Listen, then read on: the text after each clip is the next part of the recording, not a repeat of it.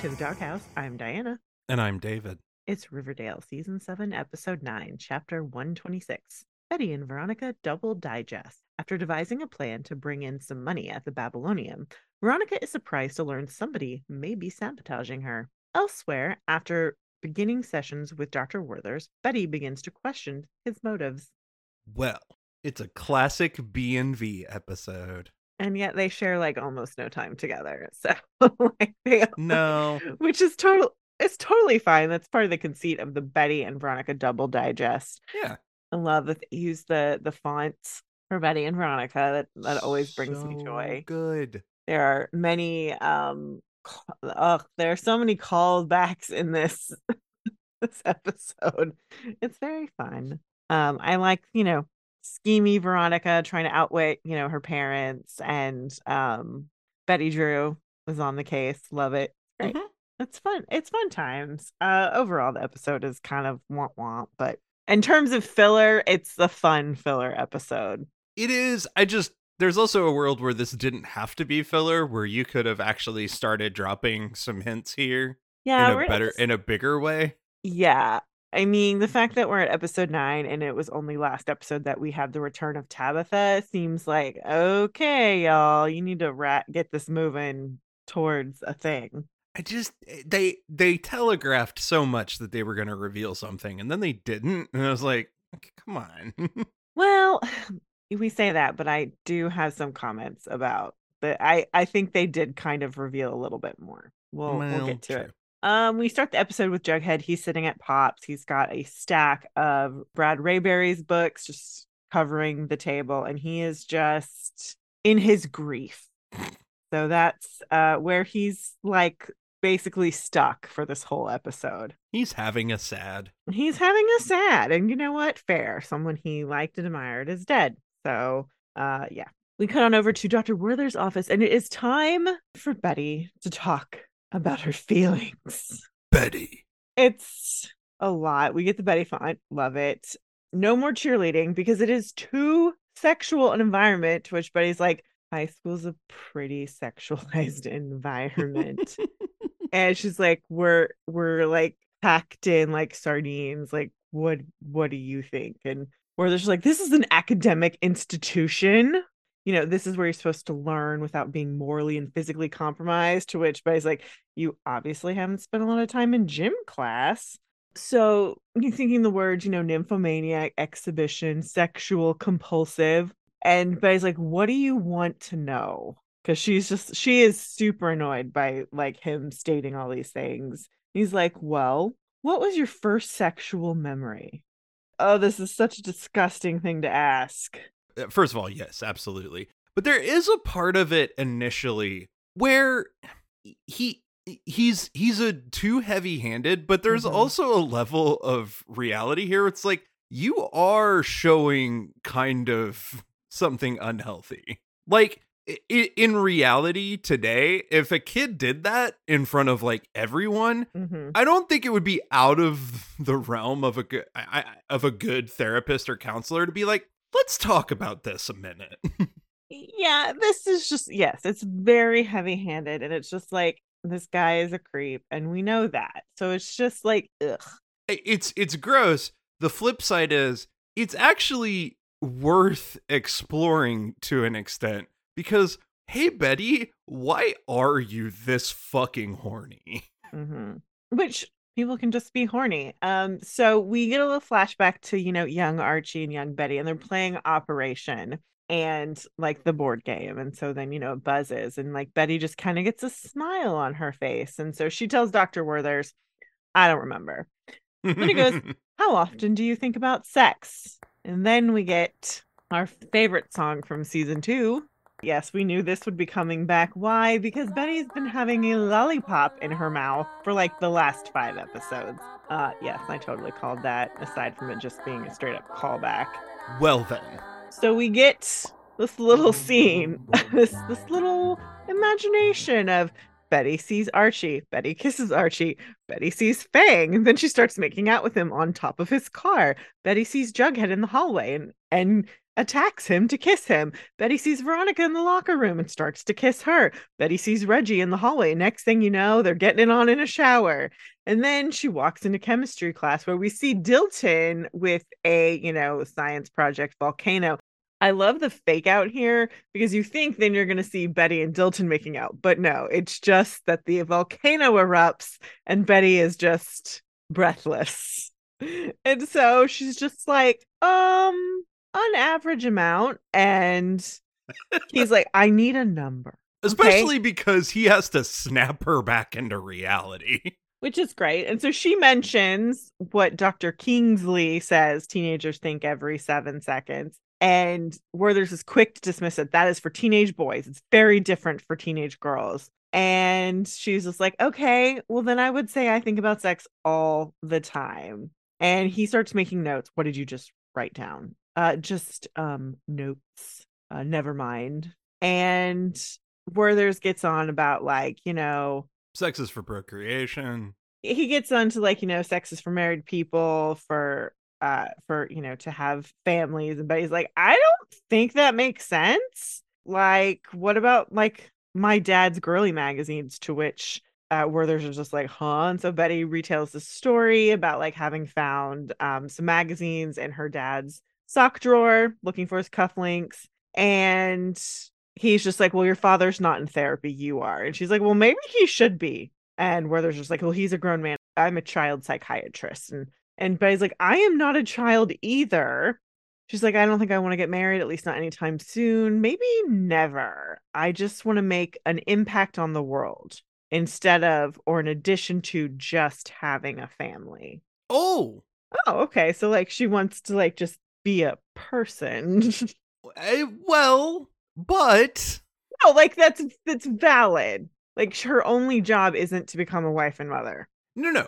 This is an absolute valid thought process. It is also a big ding ding ding red flag. Oh. Flag on the play, echoing back to our past. Yes. Betty is not sure exactly what she wants to be doing. Well, she want well, current Betty or, or in our timeline, Betty didn't know, and then she was deciding that she didn't have to decide. Mm-hmm. And that she wanted to keep her options open. Like she didn't want to take a job be- just for a boy versus not. Just, I mean, it's just as stupid to go to a school, you know, because a boy is going there as it is to not go to a school because a certain boy is there. Um, yeah, she's she's just she's trying to figure out like what it is she actually wants, not what other people expect from her. So what happens next? Betty is at home reading in her room, and Alice brings her some wedding magazines so she mm-hmm. can daydream about her wedding. And Betty's like, huh? And Alice just goes on and on. And she goes, When I see you in that white dress standing at the altar, it's going to be the happiest day of my life. Riverdale. Riverdale. Another flag on the play. A big flag on the play. Because this is where I'm starting to feel something else is amiss. I know you've talked about like the adults are brainwashed, but I keep think I keep being like, where's our cult? Where is our actual cult? No, the town is our cult. The town is our actual cult here. And this is the responsibility of the adults. They're all bought in, they've all been appropriately brainwashed or controlled in some way that this is what we have to do. Uh, yes, and this could be them all in their own minds sure. getting attacked by some force within there that is manifest as the parents. Perhaps. But I I totally agree with you.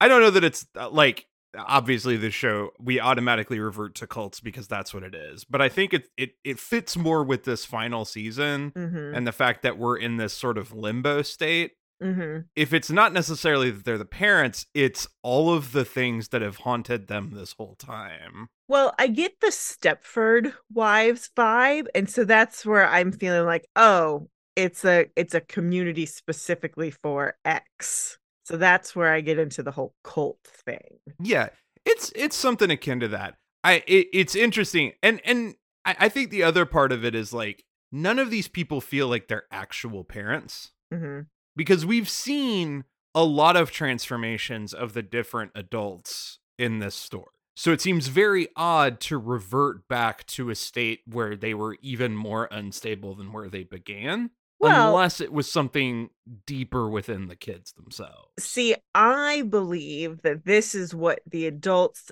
attempt to save their town and their children is to put them in these nice, neat little boxes. And so that's the plan. That doesn't quite make sense to me after everything we've seen. Well, I uh, nothing's gonna be wholly satisfying. Oh no, this show's gonna end on a giant bummer. I know that for a fact. Most likely. The the chances of that are very high. But in keeping with a few things that continue to happen through this episode, that's the vibe I'm getting. One, You're totally correct in general. It's interesting where I think we just we have different ideas of how that's manifest, but we both agree that is what's Mm-hmm. going on. we cut to Veronica giving out tickets at school. We see this Veronica. The Veronica font. Um, and Cheryl wants to know what is going on, and it's time for everyone to get to see East of Eden. Uh, Cheryl's like, as the president of the James Dean fan club, I will deliver my fan club members and also the River Vixens. And she's like, I can also bring the Bulldogs. And Veronica's like, no, no, no, I'll do that. I'll take care of that. she has someone particular she needs to invite. yes. Um, but while this is happening, you know, Clay and Kevin are like, hey, you know, why are you giving away all these tickets to this, you know, to the the movie theater? And Veronica's like, hey guys, uh, I'm just gonna let you in on a little secret. We actually make our actual money with the food. So I'm inviting everybody, and then they'll buy snacks, and that's where we'll make a ton of money. Cool, great. Uh, so she goes off to the boys' locker room, and she's putting tickets in their in their lockers. And uh, most of the boys are shirtless because in comes Reggie and Archie, and she's asking them to come to the theater to come. Um, she makes a comment about how Jimmy Dean used to do the same thing in high school, and Reggie's like, "Huh?" I was like, "Oh, he was a basketball star just like you." So she's she's inviting him. It's very cute. She's more than inviting him. Oh, she's basically telling him, "You better come." We cut to the theater. There's tons of people there. Reggie's there. He says hi. She goes, "Hey, you know, after this, why don't you take me for a milkshake?" And he's like, "Okay, all right." Like he's he's warmed up to this idea. And then Kevin comes and he's like, "Hey, there's a problem." So they rush up to the projector room, and it's a bad print. It's been overexposed, so all the reels are unusable. So yeah, she is very very upset. So we go out to the theater and they're all being very rowdy. Fangs is like the leader of the come on, let's get this movie going. He likes to throw popcorn a lot. It's just this is a disrespectful movie theater behavior. They're teenagers in 1955. Um, so Veronica comes out, it's like, hey, this is what's happened. They're all booing and throwing popcorn. Cheryl demands a refund, and Veronica's like, Your tickets were free. He's like, uh-uh, we bought all this food and we wouldn't have done that without coming to see the movie, but we're not doing it anymore. So give us a refund. And she's like, Yeah, yeah, sure. It's like Jimmy Dean died all over again. I love it. I love it. So then we cut to like, you know, she's been working on the cash register and like giving people the refunds and Reggie comes back and she's like, "Hey, um as much as I'd like to." And he finishes that you've got a business to take care of. And she's like, "Yeah." And we're hanging on by a thread in which Reggie's like, "Yeah, I figured that." And so she goes, I, "I'll take a rain check." And he goes, "Yeah." He's like, "Just let me know what's good for you," which is very sweet. He's very gracious about it. And she is actually very like this is one of the times where she isn't like super pushy and I like that because I that's one of my favorite things about the Reggie Veronica relationship is that like she could be softer with him and he didn't like take that as a weakness. He was just like, "Oh yeah, I get to see this other side of you." She's vulnerable. She can be. Ah! Well, like and he didn't pounce on it. Like it was just like, "Okay." Like he knew she'd be, you know, back being a boss bitch in 5 minutes. It's going to be fine. Mhm. Um so so he goes and Veronica's like, all right, we gotta figure out what's going on. So she starts calling studio heads, and Mr. Roth is just like, oh no, uh, I don't have any more prints available. And she's like, why'd you send us a bad one? It's like, oh, it's just, you know, it was a mistake. Accept our apologies. Um, but no, we can't help you out. Not when we're trying to get in business with your With parents. Parents. So they start calling all the studios and they all turn her down. There are a couple of different things that are said, mostly that she is too green to be running a theater. Wrong thing to tell Veronica. Oh, absolutely. So she has figured out that she's being sabotaged by her parents. No. Uh. Clay's like, hey, why don't we try some indie studios because they don't have, you know, they don't have as much writing. They don't have as much writing on a movie being like super successful. Like they just want it to get seen. And she's like, "Oh, you mean B movies? Yeah, let's do it." So they're gonna they're gonna start calling indie films. I mean, to be fair, in nineteen in the nineteen fifties, B horror was the independent movie scene. Oh yeah, and it's it's so funny that that's what gave birth to our you know newest crop of directors that started with nothing it was all done through the b schlock horror pictures who were like Mhm. we'll give anybody a chance as long as you keep the budget low Yeah. and then they got valuable experience making those movies Mhm. back to betty Back to Betty. We go to Dr. Werther's office, and now he's asking about her dreams. Do you remember them? Sometimes. Are your dreams sexual? Sometimes. Well, what is your most vivid, frequent sexual dream? She's like, It's the one where I'm in biology class. I'm the teacher tutoring one of my students. Which student? It varies. Which one? It's mostly Archie. we do see all of them we do see all of them. We see her um, with a very low cut, exposed bra top situation, leaning over a student. It's Archie, then it's Fangs, then it's Betty, then it's Jughead, then it's Reggie. You know, we go through all the same like people, but then it goes back to Archie, and so then they they start making out, and then she realizes the whole class is watching her, and he's just like he's asking more question. Um, it's like, oh, do you tell anyone about your dreams? She goes, no, just my diary. And he's writing notes. She's like, what are you writing in there? And he goes, just observations. kind Um, like a diary and it's like, where does this urge come from? And it's like, you know, to to be, you know, to titillate you, it must make it more exciting to be seen. And she's like, I think it's just to be seen as a person with autonomy and desire and self-determination. And she's like, you know, she feels like maybe the best way to understand a person is to understand their desires, including your own.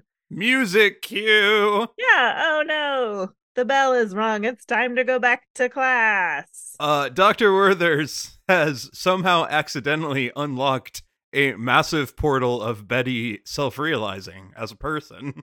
Oh no, she's having independent thoughts. Stop it. Well, but this Stop is it. also this is also articulating a whole bunch of stuff for Betty that she hasn't been able to do in six seasons of this television show. pretty much. Like, that is the bigger thing to me here. Mm, I don't think that's necessarily true, but it's a very common trope for women um and and young women that like they're not allowed to have desires. They're not allowed to be sexual without being punished for it. Uh it's just very common.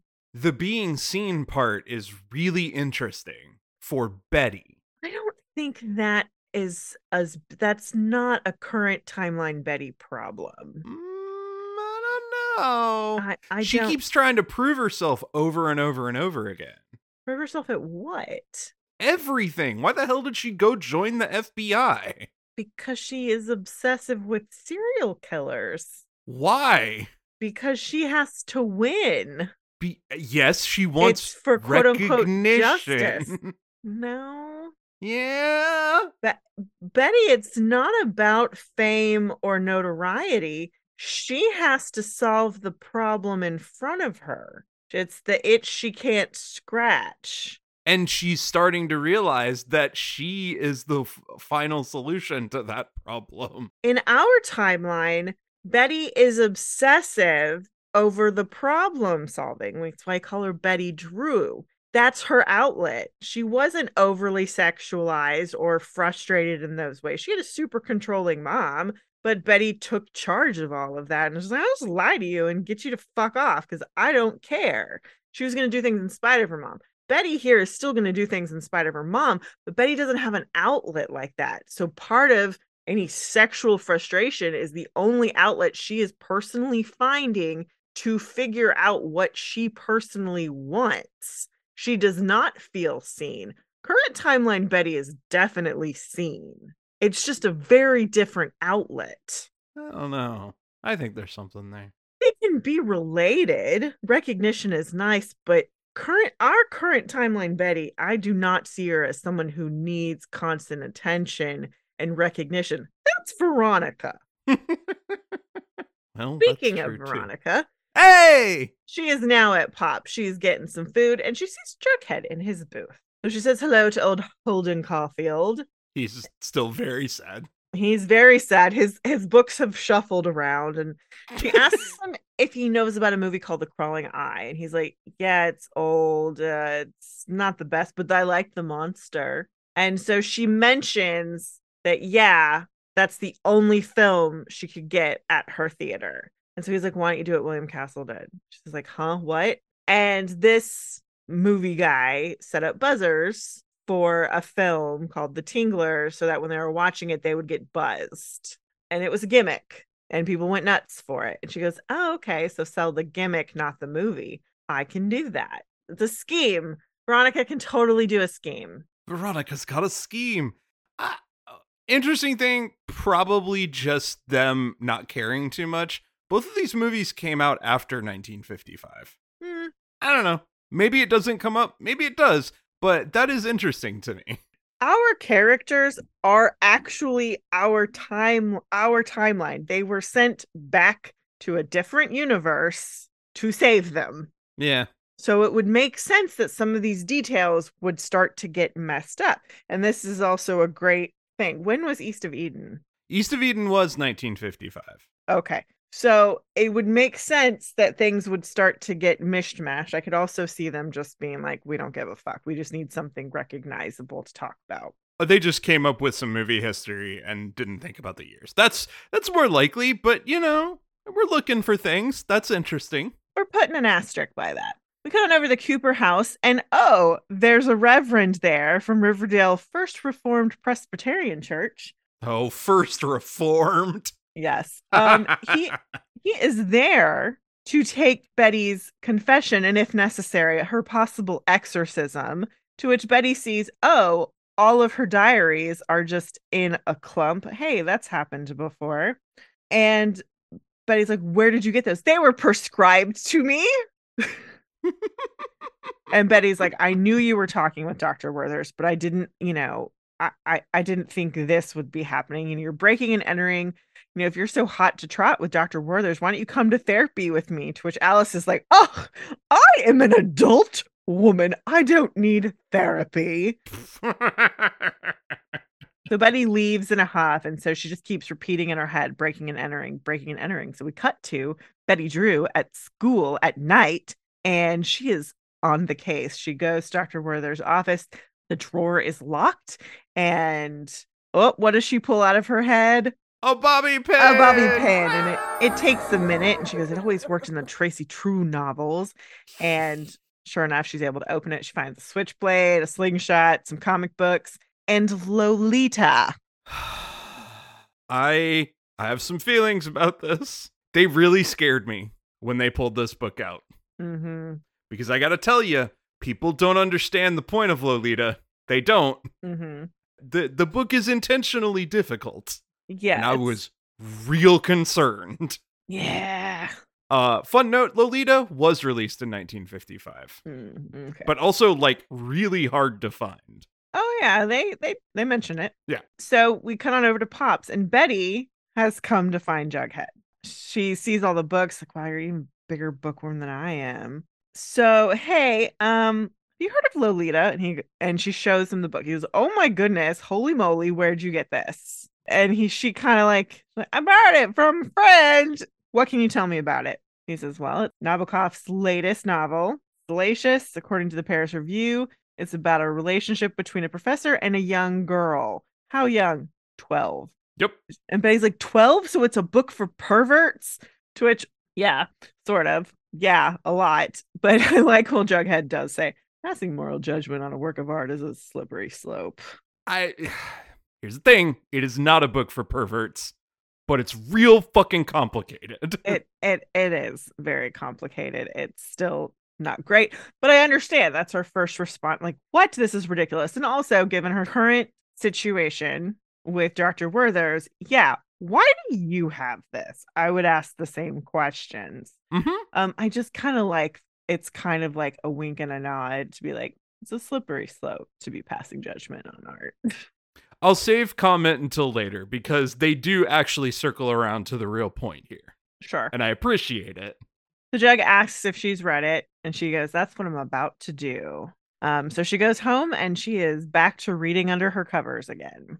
hmm We cut back to school the next day, and Veronica is showing a trailer for the movie, The Crawling Eye. And she's like, We're going to be uh, showing it in the fourth dimension. Cheryl is like, Don't you mean third dimension? No, fourth. And Dilton's like, Time is the fourth dimension. Shut up, Dilton. So Everybody's gonna say it at some point. I I really do love it because I find it very funny. I need Archie and Betty to do it, even in the nicest way. Like, I need I need it to be where the only time Archie does it is when Dilton is talking in a moment where they need him to be quiet. hmm and like everybody's super nice, but he looks just like, shut up, Dilton. Um, so she's inviting them all. She uh checks in on Kevin and Clay, who are got their balls ready. Um, they are making some paper mache items with some beach balls. And then Hmm. outside, she stops with Archie and Reggie, saying, "Hey, I need you to um to be some performers for what will amount to about two minutes of work." And they're kind of like, "Okay, what's up? She tells Clay and Kevin to cover your balls. Oh, Veronica. Cover your balls." we cut to Betty walking down the hall. And she runs into Dr. Werther's and he's just like, Oh, I hope you're coming to our appointment. She goes, I have some reading to finish, Hmm. but then I'll be back tomorrow. We'll have plenty to discuss. And he's a little like, Um, okay. Hmm. Uh, we cut to the movie theater. It's time for the crawling eye, and uh, Cheryl shows up, and she's very skeptical about all of this stuff. Veronica says, "We do have a nurse on duty in case you faint," and it's Midge. To which Cheryl's like, "I am so disappointed in you." it's very funny. So Midge just wants to have fun. Midge just wants to have fun. Just poor knocked up Midge making bad decisions. Sweet, sweet Midge. she's just there to make out with her boyfriend in in the theater. It's great. Um, so the movie plays, everyone's got 3D glasses on, and then we see fog comes in under their feet, and Cheryl, you know, take gets a whiff this like, what's going on? What's this? And so then on the screen, we see that the fog is now covering the screen, and then all of a sudden, two monsters with giant eyeballs for their heads and tentacles come out, and it's of course Archie and and Reggie, and they're going in the audience and you know smacking people, and everyone's just having a lot of fun. They think it's great. Midge jumps fangs. hmm It's great. It's very cute. It's fun. Uh, we cut to Betty's next appointment with Dr. Werther's, and she asks him about this book. And he says, Well, I am doing research, um, you know, because of what we're dealing with here. And she's like, Um, uh, no, you cannot compare me to Lolita. And he's just like, No, no, she's a sex crazed young woman. It's like, she is a 12 year old girl and she is not sex crazed. She's being coerced against her will, much like I am. So tell me what you learned from reading Lolita. And he just is just like, what? And he's he's not he's clearly not used to being confronted with, you know, contradictory thinking or, you know, reason. And she's like, You're a kissing cousin to Humbert Humbert? Only creepier. And it's completely inappropriate for you to be asking me all these questions about my sexual fantasies and experiences behind closed doors. And I no longer feel comfortable being alone in a room with you. Thank you, Riverdale. Correct. Correct. This is the thing about Lolita, and it is it it is arguable that Nabokov still didn't get his point across, but also it was taken in media by people who did not read the book. hmm The book starts with a description from an insane asylum of how dangerous the protagonist Humbert Humbert is, hmm an English professor, Yeah. and what a deviant he is because he is a pedophile. Mm-hmm. They say it up front. Then the whole book is from his perspective as an unreliable narrator. And Nabokov's point was, can I write a novel where the the the protagonist is so deplorable and yet you still come away following his story? Now, I'm not saying that's good or bad, but when you read it, it makes he makes it very clear that Dolores Haze, who they reference, love that too. Mm-hmm. They reference her actual name. Yeah, they didn't like Riverdale her. At like- no point the book is very careful in that Humbert Humbert romanticizes it, but Nabokov still portrays it without the sheen of Mhm. her very much recognizing this 12-year-old girl, oh my god, this man's horrible. Mhm. All of it is there. And so it's an incredibly complicated book that always gets portrayed in the wrong way. Yeah. And thank God they made the actual point of the book. Yeah. Or at least what I think the, the the message of the book should be nowadays, which really is that it's like there is no amount of massaging or assuaging the situation that makes it okay, Mm-hmm. regardless of what flowery prose this person can give you. Mm-hmm. So, Riverdale writers, here's a win. Thank you. and that's my soapbox for this episode. Mm-hmm. Uh, we cut on over to outside the theater. Veronica's walking up and she can see there is a line around the block for people waiting to get in. And she goes inside, she's in her office, and Archie and Reggie are there with their costumes. And they're like, um, hey, you know, this was great, but we can't do this as a regular thing. And she's like, oh, I, you know, I, you two know when to ask uh, for raise. I respect your moxie and your balls. I'll pay you $2 per show going forward. And they're just like, we can't. We have basketball practice games and uh she's like okay you're we're we're not playing this anymore. Um you're not the stars the eyeballs are. And she's like fine i'll get kevin and clay. And they're like okay cool. And they just leave. And she's like oh man. I, Moxie and your balls, referencing the beach balls. absolutely. So funny. but reggie kind of stays behind because archie's like quick to leave. He was asking about having a date that night and she goes hey you know i've got to make some calls after the show come by tomorrow and we'll see and he's just like okay He's gonna keep trying. hmm Uh, we cut back to the Cooper house, and Alice is just like, "Well, Doctor Werther says he wants to end his sessions with you, but he has to fix you. Um, so I will not let him." And Betty's just like, "Fix me how? Like, why don't you just talk to me? Tell me about, you know, like let's talk about how unhappy I think you are." And she's just like, "What?" And you can tell there's just this, like, this scene is so well acted by Mädchen Amick because you there's this flash on her face of something did happen. And it was in this scene where I started asking, where is Polly? What Oh. happened to Polly?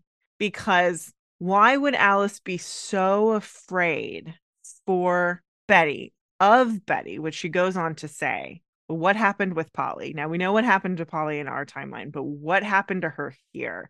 And I believe it's this is where it made me go, they're all in on it. They're trying to force their kids on these particular paths to save them. Where's Polly and what happened to her? Well, it could be that the people resurrected are gone again.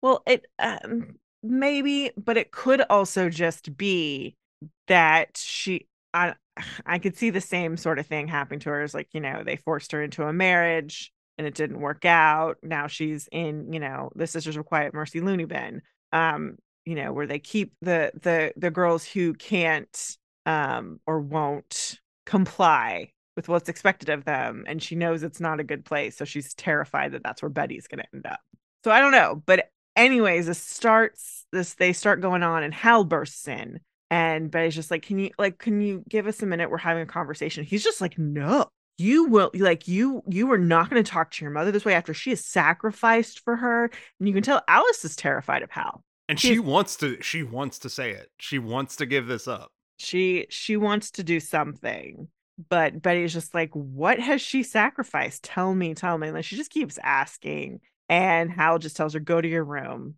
um now. And so she does so like this is where it like i like i felt like okay some like we have really started to break and so hal is definitely one of the keepers of like we got to keep the line now is that because hal's a serial killer or like you know he's one of the enforcers for whatever's happening neither would surprise me he is a secret blossom, regardless of which timeline we're in. He is still a secret blossom. Well, there's there's also this weird element of tenderness to the way the parents have acted at times. Well, they're trying to have a gentle hand, but there's so much like manipulative, like unsaid force behind it.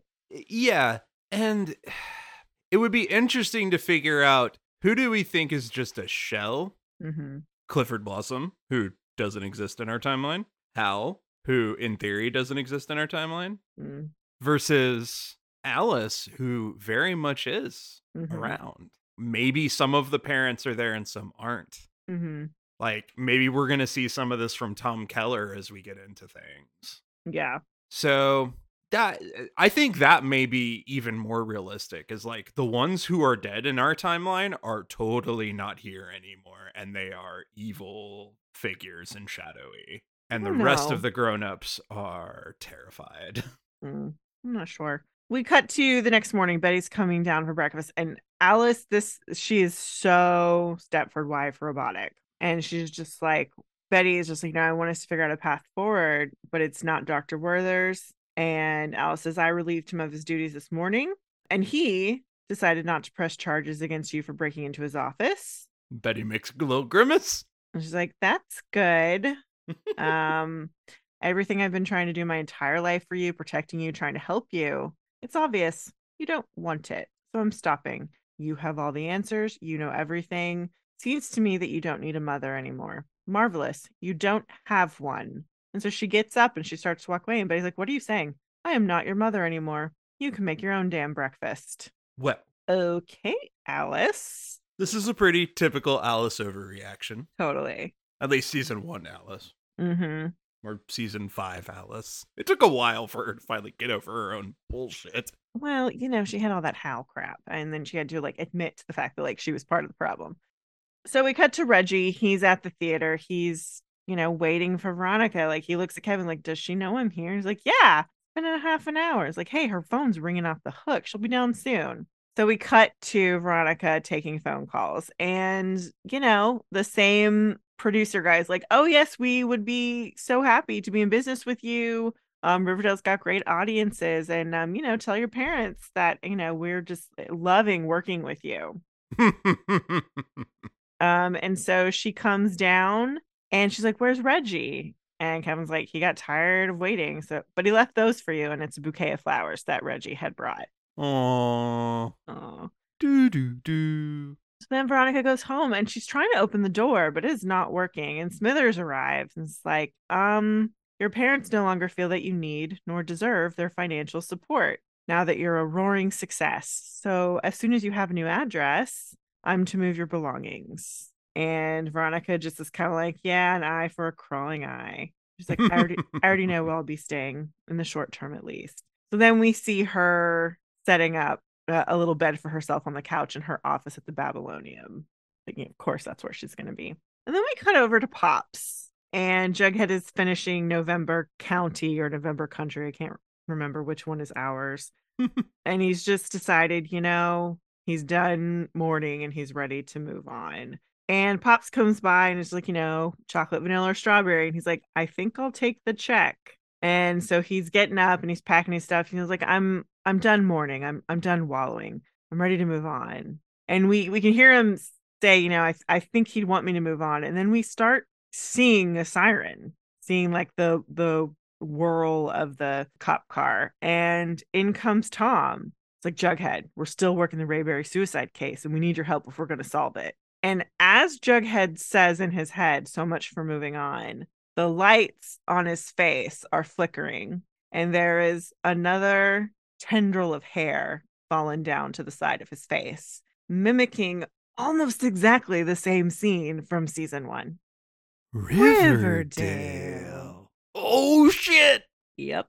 Jughead's about to be on the case again, y'all. Yep. God, please just start telling us what the hell's going on. Or make it more obvious that things are amiss. Like make it more blatant. Like I like don't get me wrong, if we're going to have 20 episodes, make them good. And the the little tidbits we've gotten here, if they're actually leading to what we are some surmising from this, great. Love the slow burn. Where was this all other seasons where we could have been like a little bit here, a little bit there, a little bit here, a little bit there. like so that you can because the thing is you hope when you make a show like this that people who've watched it week to week when they go back and watch it you know in a binge or just turn it on in the background they'll notice those things that you had continuity wise throughout this show is not always great about that it'll do it for spurts here and there um i think the best season they did this was season or season three with stonewall prep that was the best so that's, far that's the one they pulled off very well um so I would like this to pay off in a satisfying way. Hopefully it will. Let's be honest. I mean, I know what show we're watching, but I have faith. I'm going to try to have some faith here. um but yeah, I think I, I would hope now that we're kind of at like a, a bigger problem that has to be solved in this timeline. We'll start the, to see those cracks more. And starts to really open up the the final mm-hmm. problem. Yeah how are they gonna how are they gonna get out? Let's go see what happens next time.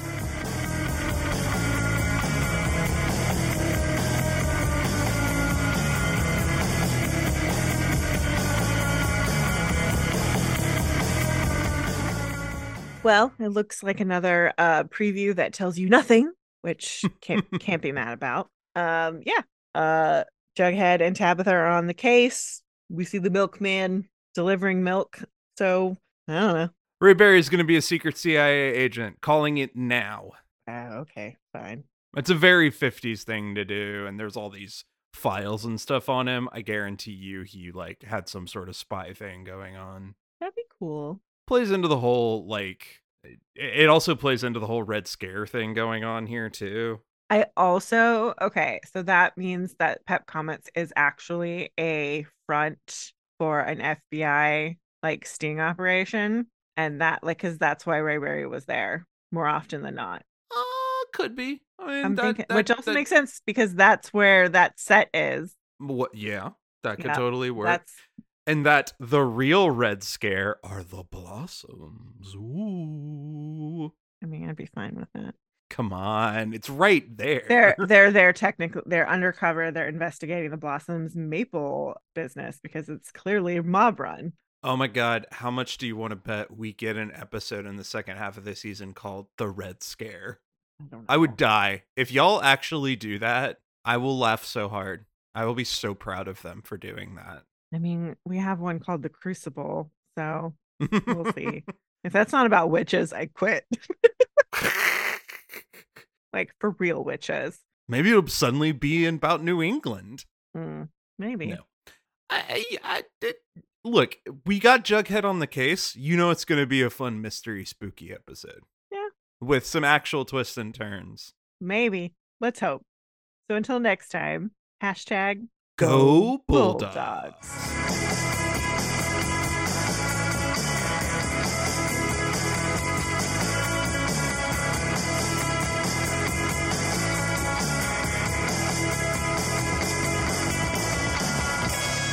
Thanks for listening. Be sure to review and rate us on iTunes, Stitcher, or wherever you listen to your podcast. For questions, comments, and recommendations, you can email us at macintoshandmaud at gmail.com or find us on Twitter, Instagram, and Facebook.